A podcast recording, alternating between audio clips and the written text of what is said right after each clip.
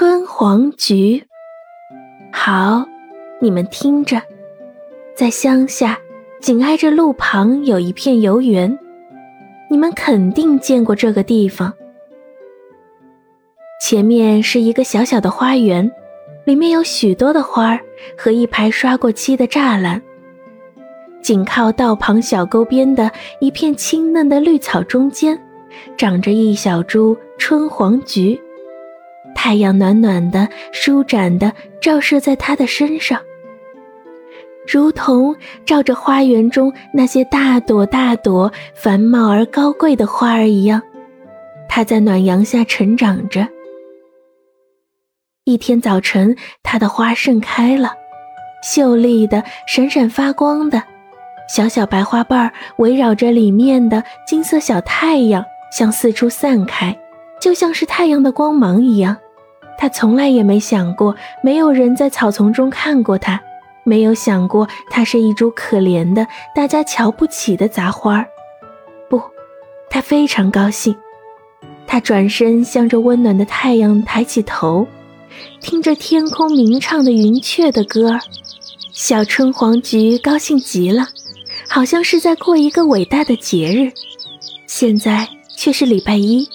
孩子们都在学校里，他们坐在凳子上学习的时候，他也待在自己的绿色小花梗上，向温暖的太阳和四周的一切学习，体察上帝的仁慈。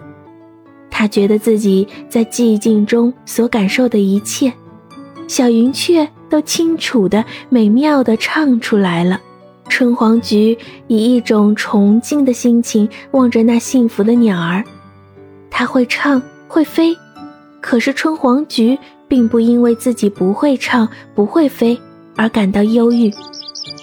我不是可以看、可以听吗？他这样想。太阳照着我，风儿亲吻着我，我是多么的富有啊！栅栏里生长着许多高傲名贵的花儿，它们香味越淡，便越发趾高气扬。牡丹拼命地往外扩展，想大过一朵玫瑰，可是身体大小并没有什么意思啊。郁金香的颜色最美丽，它们自己当然知道这一点，于是便挺立得特别直，好让大家能够看得见。他们根本没有注意到栅栏外面的小春黄菊，小春黄菊却总是注意看着他们。